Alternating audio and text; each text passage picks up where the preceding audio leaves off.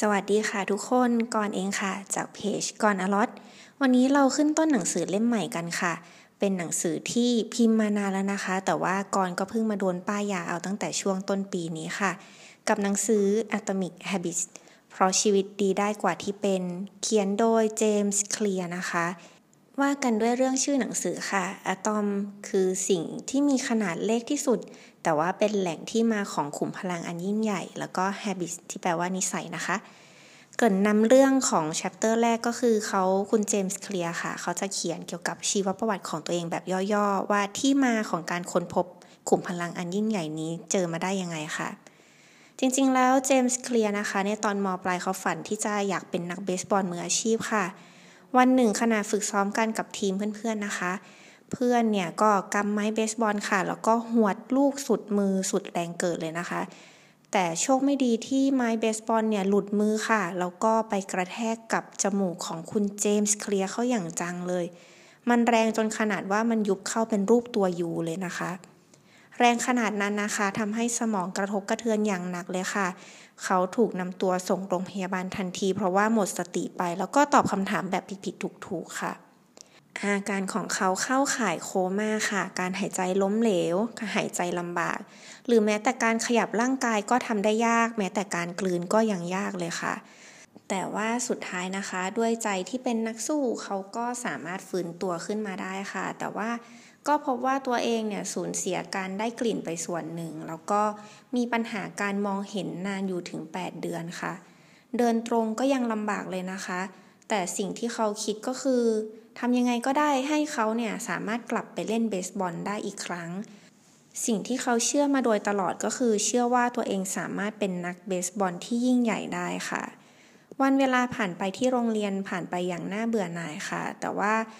ชีวิตก็มาเปลี่ยนเอาตอนช่วงที่เข้ามหาวิทยาลัยเดนิสันนะคะ เขาก็ได้เริ่มค้นพบความ Amazing ของนิสัยเล็กๆ เป็นครั้งแรก จากผู้แพ้ก็ตีตื้นขึ้นมาได้ค่ะอย่างไม่น่าเชื่อนะคะ ตอนเรียนมหาวิทยาลัยปี 2 เขาได้รับเลือกเป็นผู้คว้างลูกค่ะ ปี 3 ก็ได้เสนอชื่อไปเป็นกัปตันทีม และท้ายที่สุดนะคะ ก็ได้เลือกให้เป็นสุดยอดนักกีฬาชายของมหาวิทยาลัยเดนิสัน แล้วก็ได้เป็นนักเบสบอลดีเด่นจาก ESPN Academy All American Team เลยนะคะ บางทีเราอาจจะมองข้ามสิ่งเล็กๆ รอบๆตัวเราไปก็ได้ค่ะ สิ่งเล็กๆ ที่มีผลอันยิ่งใหญ่นี้ เล่าเรื่องเรื่องหนึ่งจากในหนังสือ Atomic Habits นี้ให้ฟังค่ะ คิดว่าน่าจะเป็นแรงบันดาลใจให้กับใครหลาย ๆ คนที่อยากพัฒนาตัวเองนะคะ มีช่วงหนึ่งเลยค่ะ ที่นักปั่นจักรยานอังกฤษไม่ติดอันดับ ไม่ได้เหรียญอะไรเลยในรอบร้อยปี แม้กระทั่งการแข่งขันที่ยิ่งใหญ่อันหนึ่งก็คือการแข่งขันตูเดอฟรองส์ในรอบ 110 ปีเนี่ยไม่มีนักปั่นจากประเทศอังกฤษเข้ารอบเลยนะคะ สภาพนี้ย่ำแย่จนขนาดที่ว่าบริษัทผลิตจักรยานเนี่ยขอถอนสปอนเซอร์จาก ทีมอังกฤษออก เพราะว่ากลัวว่าภาพพจน์จะเสียถ้าคนอื่นมารู้ว่านักปั่นชาวอังกฤษมาใช้ยี่ห้อเขาเนี่ยก็จะกลัวคนจะคิดว่าใช้ยี่ห้อเขาแล้วจะปั่นยังไงก็ปั่นไม่ดีปั่นไม่ขึ้นนะคะ สุดท้ายค่ะได้มาเจอโค้ชเบลฟอร์ดเป็นโค้ชคนใหม่ ก็เริ่มเข้ามาแก้ไขแล้วก็ลองปรับปรุงนิดๆหน่อยๆค่ะ เริ่มตั้งแต่การออกแบบอานนั่งอันใหม่ให้สบายขึ้นลงทุนเช็ดล้อยางด้วยแอลกอฮอล์นะคะ จะได้ปั่นติดถนนมากขึ้นค่ะ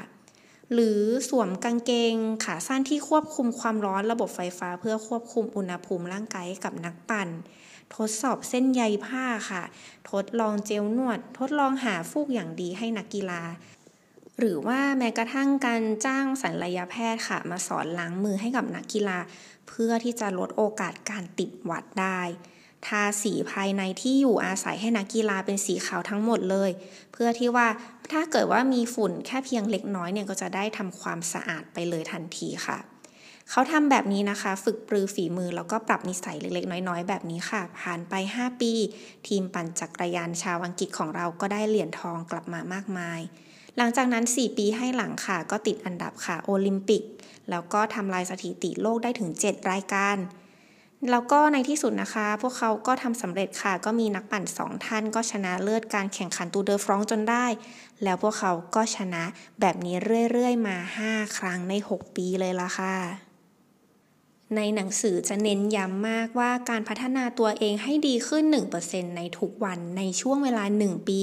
สามารถทำให้เราก้าวหน้าได้ถึง 37 เท่าเลยนะคะ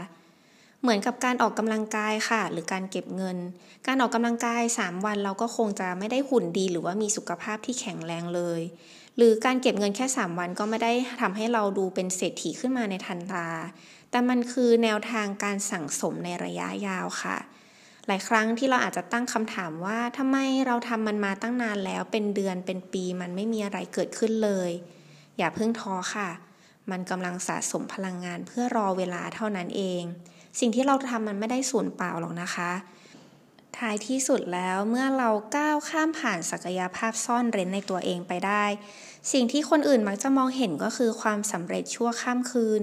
แต่ว่ามีแค่ตัวเราคนเดียวเท่านั้นค่ะ ที่รู้ว่ามันเป็นสิ่งที่เราอะเพียรทำมันมาตั้งนานแล้วเชกเช่นเดียวกับการทุบหินให้แตกค่ะ เราทุบหิน 100 ครั้ง หินไปแตกครั้งที่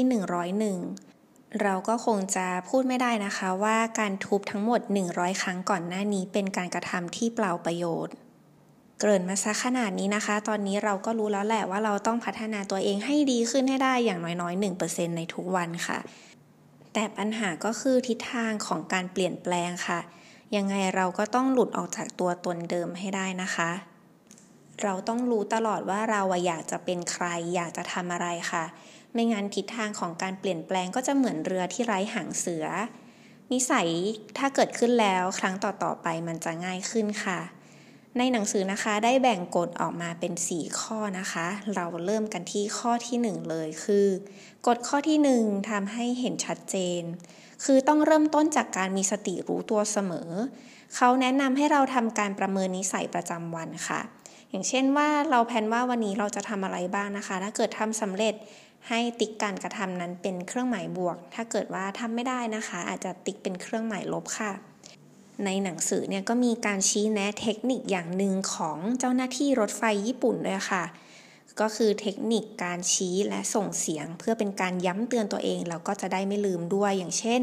ก่อนที่เขาจะออกรถไฟจากชานชาลาเขาก็จะชี้ไปด้วย แล้วก็ทำไปด้วยแล้วก็พูดไปด้วยนะคะ ชี้ครั้งที่หนึ่งสวิช A สวิช B สวิช C กดปุ่มเขียว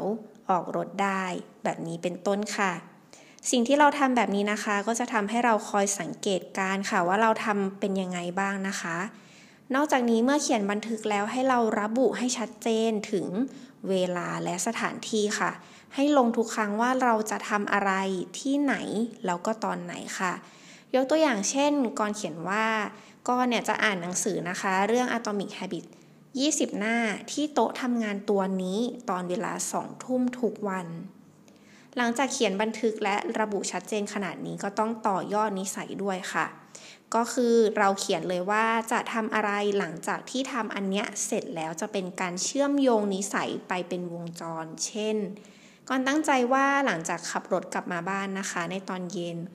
ก่อนที่จะเข้าบ้านก่อนจะล้างมือล้างเท้าก่อน หลังจากนั้นเปลี่ยนเสื้อผ้า เราค่อยลงมารับประทานอาหารกับครอบครัวเป็นต้นค่ะ ในหนังสือยังบอกอีกนะคะว่าสิ่งแวดล้อมที่ดีเนี่ยสามารถนำพาไปเป็นเรื่องนิสัยที่สำเร็จได้ค่ะ เริ่มต้นง่ายที่สุดเลยก็คือการมองเห็นตาของเราเนี่ยทำให้การมองเห็นเป็นความสามารถที่รับรู้ความรู้สึกที่ง่ายที่สุด แล้วก็ทรงพลังที่สุดเลยค่ะ ราะฉะนั้นการสร้างปัจจัยที่เราสามารถมองเห็นได้ชัดเจนที่สุดเนี่ยจะดีมาก ใจของเราจะสั่งตัวเราเองผ่านสิ่งที่เรามองเห็นกับสภาพแวดล้อมที่มีอยู่ค่ะ ในหนังสือนะคะมียกประเด็นคล้ายๆ กับหนังสือ Why We Sleep เลยค่ะ อย่างเช่นว่าเหตุผลที่ว่าทำไมถ้าเกิดเราเนี่ยล้มตัวลงนอนแล้วนะคะ บนเตียงเกิดนอนไม่หลับ กลิ้งไปกลิ้งมาเกิน 30 นาที เราควรจะลุกไปทำอย่างอื่นทันทีนะคะ ไม่ควรอ่านหนังสือหรือว่าเล่นมือถือบนเตียงต่อ เพราะว่าเราต้องการให้ตาเราเนี่ยเห็นเตียงแล้วรู้ว่านี่คือที่ที่เราต้องนอนค่ะ ไม่ใช่ทำกิจกรรมอย่างอื่น จัดแจงไปเลยค่ะ 1 พื้นที่ 1 การใช้สอย เช่น เตียงนี้มีไว้นอน เก้าอี้นวมตัวนี้มีไว้เช็คอีเมล โต๊ะตัวนี้มีไว้ทำการบ้านอ่านหนังสือค่ะ ทุกครั้งที่เรานั่งเก้าอี้ตัวนี้นะคะ แล้วก็วางหนังสือบนโต๊ะตัวนี้เนี่ย เราก็จะมีฟีลลิ่งที่ว่า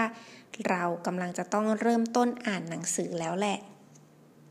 move ไปข้อที่ 2 นะคะ กดข้อที่ 2ทำให้หน้าดึงดูดใจ เขาพูดถึงสารสื่อประสาทตัวหนึ่งค่ะ ชื่อโดปามีนคิดว่าหลายๆ คนก็น่าจะคุ้นชื่อนี้กันอยู่นะคะ เป็นสารสื่อประสาทที่จะหลั่งออกมามากเมื่อมีความรู้สึกต้องการ มีความสุข แล้วก็ ปรารถนาอะไรบางอย่างค่ะเขายกตัวอย่างว่าโดปามีนเนี่ยจะหลั่งออกมาเยอะมากนะคะ ในคนที่เล่นปนันตอนเขาลุ้นค่ะ ไม่ใช่ตอนที่เขาเล่นแล้วชนะแล้ว เพราะว่าความคาดหวังเนี่ยให้ความรู้สึกที่ดีกว่าตอนที่เราได้รับรางวัลมาแล้วค่ะ เพราะฉะนั้นถ้าเกิดทำให้พฤติกรรมนั้นน่าดึงดูดนะคะแล้วก็เป็นการคาดหวังว่าจะได้รับรางวัลนั้นกระตุ้นเนี่ยเราก็จะดึงดูดตัวเองให้ทำพฤติกรรมนั้นซ้ำๆต่อไปได้ค่ะ ในหนังสือก็แนะนำว่าให้ลองจับคู่พฤติกรรมที่ต้องทำกับพฤติกรรมที่เราอยากทำอย่างเช่นก่อนเนี่ยอยากเช็ค Facebook นะคะ แต่ในขณะเดียวกันก่อนก็ต้องอ่านหนังสือด้วยค่ะ เพราะฉะนั้นนะคะก็จับคู่พฤติกรรมอย่างที่เขาแนะนำเลยก็คือ หลังจากที่กอนเนี่ยได้อ่านหนังสือ Atomic Habits จำนวน 20 หน้า บนโต๊ะตัวนี้เวลา 2 ทุ่มเสร็จเรียบร้อยแล้ว ก่อนก็จะค่อยไปเช็ค Facebook เป็นเวลา 15 นาทีค่ะ นอกจากนี้นะคะ หนังสือแนะนำว่าเราเนี่ยควรจะพาตัวเองไปอยู่ในกลุ่มคน ที่มีวัฒนธรรมแบบที่เราต้องการอย่างเช่น ถ้าเราอยากจะเป็นคนที่พัฒนาตัวเองหรือเป็นนักอ่านชอบอ่านหนังสือนะคะ ก็ไปคบค้าสมาคมอยู่ในกลุ่มคนที่ชอบอ่านหนังสือเหมือนกัน เพราะว่ามนุษย์เนี่ยต้องการการยอมรับ แล้วก็ต้องการเป็นส่วนหนึ่งกับคนอื่นอยู่แล้วค่ะ ต่อมากฎข้อที่ 3 คือทำให้เป็นเรื่องง่าย แน่นอนแหละว่าต้องลงมือทำเลยทันที หลายครั้งก็จะมีคำถามสำคัญว่าใช้เวลานานแค่ไหนที่จะทำให้นิสัยเหล่านี้เกิดขึ้นนะคะ แต่ว่าจริงๆ แล้วกุญแจสำคัญคือความถี่ค่ะ ต้องทำถี่นิสัยเนี่ยจึงจะเกิดขึ้นนะคะ โดยธรรมชาติของมนุษย์เนี่ยมักจะทำตามกฎที่ใช้ความพยายามน้อยที่สุด ดังนั้นถ้าเกิดจะทำอะไรเนี่ยถ้ามีอุปสรรคน้อยเท่าไหร่ โอกาสที่จะสำเร็จก็จะมากขึ้นตามไปด้วยค่ะ ซึ่งอันนี้เราสามารถจัดการกับมันได้ โดยการเตรียมสภาพแวดล้อมให้ทำกิจกรรมต่อไปได้ง่ายขึ้น แล้วก็ใช้งานได้เลยเร็วๆทันที เขาแนะนำว่าการจัดห้องใหม่เนี่ยไม่ได้มีจุดประสงค์แค่ทำให้ห้องมันดูสะอาดมากขึ้นนะคะ แต่มันทำให้เราเนี่ยพร้อมใช้งานได้เลยด้วย เช่นว่า ถ้าวันนี้เนี่ยก่อนตั้งใจว่าจะไปออกกำลังกายหลังจากเลิกงานนะคะ ในคืนนี้ก่อนจะเตรียมชุดออกกำลังกายไว้เลยค่ะเมื่อกลับมาถึงบ้านเนี่ยเห็นชุดออกกำลังกาย แล้วตัดสินใจที่จะเปลี่ยนชุดเนี่ยเราเนี่ยจะเริ่มต้นการออกกำลังกายได้ง่ายกว่าค่ะ และในทางกลับกันนะคะ ถ้าอยากแก้นิสัยเสีย ก็ต้องทำให้มันยากๆค่ะอย่างเช่น เรารู้สึกว่าโอ้ยวันนี้เราดูทีวีนานเกินไปแล้วนะคะ ขั้นที่ 1ทำให้มันยากคืออาจจะดึงปลั๊กออกค่ะ ยากขึ้นไปอีก ถอดฐานรีโมทออกเลยค่ะ ยากขึ้นไปกว่านั้นอีก ยกทีวี เก็บเข้าตู้เก็บของไปเลยค่ะ นอกจากนี้นะคะ ในกฎข้อที่ 3ทำให้เป็นเรื่องง่าย คุณเจมส์ก็ยกกฎ 2 นาทีมาพูดถึงด้วยก็คือ เมื่อเริ่มต้นที่จะฝึกนิสัยอะไรใหม่ ๆ ให้เริ่มทำ2นาทีก็โอเคค่ะ เริ่มต้นให้ง่ายที่สุด แต่พอเราสามารถทำมันซ้ำต่อเนื่องไปเรื่อยๆ มันก็จะเป็นเรื่องที่ง่ายมาก พอทำได้แล้วค่อยปรับแต่งนิสัยแล้วก็ขยบเวลาออกไปให้นานขึ้นค่ะ อย่างเช่นว่าถ้าเกิดเราเพิ่งจะเป็นมือใหม่ในการอ่านหนังสือนะคะ การอ่านหนังสือแค่ 2 นาทีก็ดีกว่าไม่ได้อ่านเลยค่ะ การทำได้น้อยกว่าที่คาดหวังย่อมดีกว่าการที่ไม่ทำอะไรเลย แล้วก็หลาย ๆ ครั้งค่ะ ความสำเร็จก็มาจากการที่ทำให้นิสัยไม่ดีเนี่ยเกิดขึ้นยากซึ่งจะเป็นการแปรผกผันกับกฎข้อที่ 3 คือทำให้เป็นเรื่องง่ายนะคะ ในหนังสือยกตัวอย่างเรื่องเล่าเรื่องหนึ่งค่ะ ปี 1830 มีนักเขียนชาวฝรั่งเศสคนหนึ่งชื่อวิเตอร์อูโกนะคะ เขาเนี่ยก็ไปทำสัญญาค่ะกับสำนักพิมพ์ว่าภายใน 12 เดือนนี้นะคะ เขาจะออกหนังสือให้ 1 เล่ม แต่เขาเนี่ยดันไปใช้เวลาหมดไปกับการรับรองแขกแล้วก็ไปเที่ยวชิลๆนะคะ จนงานเนี่ยเหลือ deadline เวลาไม่ถึง 6 เดือนค่ะ ในที่สุดนะคะ เมื่อรู้เนื้อรู้ตัวเขาก็รวบรวมแผนแปลกๆค่ะอย่างเช่น ให้ผู้ช่วยเอาเสื้อผ้าที่ดีๆนะคะ ไปเก็บล็อกไว้ในตู้เสื้อผ้าค่ะ แล้วก็ล็อกตายไปเลย อย่าให้เขาเจอกุญแจนะคะ จากนั้นก็ปล่อยให้ตัวเองเนี่ยมีแค่เสื้อผ้าไม่กี่ชิ้น ที่เป็นผ้าคลุมไม่กี่ผืนทำให้ตัวเขาเนี่ยออกไปเที่ยวไม่ได้นะคะ เพราะไม่มีเสื้อผ้าดีๆ จะใส่ สุดท้ายก็มีเวลาคลุกตัวเองอยู่กับหนังสือ แล้วก็ค้นคว้าหาความรู้มาเขียนค่ะ แล้วก็ได้หนังสือเล่มหนึ่งออกมาชื่อ The Hunchback of Notre Dame นะคะ หรือว่าคนคอมแห่งนอร์เทอร์ดามค่ะ ซึ่งตีพิมพ์ก่อนถึงกำหนด 2 อาทิตย์ ส่วนในชีวิตตัวเราเองจะเอาไปใช้ก็ได้ค่ะ คือทำให้ยากอย่างเช่น ถ้าเกิดอยากจะลดน้ำหนักนะคะ ไปร้านอาหารก็ขอให้แม่ค้าเนี่ย เอาข้าวออกครึ่งหนึ่งไปก่อนเลยค่ะ หรือถ้าเกิดทำอาหารทานเองนะคะ แล้วเรากลัวที่จะทานเยอะไป ให้ตักแบ่งอาหารออกเป็นกล่องย่อยๆออกมาค่ะ ถ้าวางแผนจะออกกำลังกายก็จ่ายเงินล่วงหน้าไปเลย จะเป็นการกระตุ้นตัวเองให้ไปทำมันได้ง่ายขึ้นนะคะ ต่อมากฎข้อสุดท้ายค่ะ คือกฎข้อที่ 4ทำให้หน้าพึงพอใจ มีเรื่องเล่าอีกแล้วค่ะ คือในช่วงปี 1990 มีเจ้าหน้าที่สาธารณาสุขคนหนึ่งนะคะ ชื่อสตีเฟนลูบี้ค่ะ ก็เดินทางกับทีมไปยังเมืองการาจีประเทศปากีสถาน เมืองการาจีเนี่ยเป็นเมืองที่หนาแน่นนะคะ ก็เต็มไปด้วยชุมชนแออัดแล้วก็สลัมทำให้เมืองนี้มีโรคติดต่อบ่อยค่ะ แล้วก็เด็กๆก็ป่วยบ่อยด้วย สตีเฟนลูบี้เนี่ยกับทีมนะคะ ก็เข้าไปช่วยเหลือโดยเริ่มจากการสอนล้างมือ แต่ว่าพอไปถึงก็พบว่าทุกคนเนี่ยรู้อยู่แล้วแหละว่าการล้างมือเป็นเรื่องสำคัญเพียงแต่ว่าพวกเขาอาจจะล้างมือกันแบบลวกๆนะคะ ทางทีมก็ร่วมมือกับบริษัท Procter and Gamble ค่ะ ได้มอบสบู่เซฟการ์ดให้ชาวบ้านเมืองการาจีไปลองใช้ ปรากฏว่ารู้สึกว่าการใช้สบู่นี้ให้ความรู้สึกที่ดี มีฟองเยอะค่ะ กลิ่นก็หอม แล้วก็ไม่แห้งมือด้วย คนปากีชอบมากเลยค่ะทำให้การล้างมือเป็นเรื่องที่น่าพึงพอใจ พวกเขาล้างมือกันบ่อยขึ้นแล้วก็นานขึ้นด้วยค่ะ ในเวลาเพียงไม่กี่เดือนอุบัติการการเกิดท้องร่วงก็ลดลง 50 กว่าเปอร์เซ็นต์ ปอดบวมก็ลดลงไป 40 กว่าเปอร์เซ็นต์เลยค่ะคนเราจะทำพฤติกรรมซ้ำๆ ถ้าเกิดพฤติกรรมนั้นมันน่าพอใจค่ะ สมองเราก็จะรู้สึกบอกกับตัวเองว่า เออเออทำแบบนี้รู้สึกดีนะ เดี๋ยวครั้งหน้าทำแบบนี้อีกนะ แต่ก็เพราะคนเราเนี่ยต้องการการตอบแทนในตอนนี้ทันทีทันใดทำให้น้อยคนค่ะที่จะพ้นไปจนโค้งสุดท้ายได้ สิ่งสำคัญในการฝึกนิสัยก็คือทำให้ต่อเนื่องนะคะ แล้วก็ทำให้ตัวเองเนี่ยได้รับรู้ถึงความสำเร็จให้ได้ค่ะ เราจึงอาจจะต้องให้รางวัลตัวเองบ้างในระหว่างทางการฝึกบ่มนิสัยนี้นะคะ แต่ว่าก็ต้องเป็นรางวัลที่เสริมกันด้วย เช่น ถ้าออกกำลังกายเสร็จแล้วก่อนก็คิดว่าจะไปอาบน้ำแช่น้ำอุ่นเพื่อคลายกล้ามเนื้อ อันนี้ก็จะเป็นแนวโน้มเสริมสุขภาพเหมือนกัน แต่ถ้าเกิดก่อนออกกำลังกายเสร็จแล้ว ไปกินไอติมนะคะ แปลว่าเราเนี่ยกำลังเลือกรางวัลที่มันขัดแย้งกับเป้าหมายของตัวเองอยู่ค่ะ ทีนี้นะคะจะทำยังไงให้นิสัยดีเนี่ยคงอยู่กับเราไปนานๆ คือเขาก็แนะนำว่าให้เราวัดผลตัวเอง ให้ตัวเองเป็นคนเห็นเองด้วยสายตาค่ะ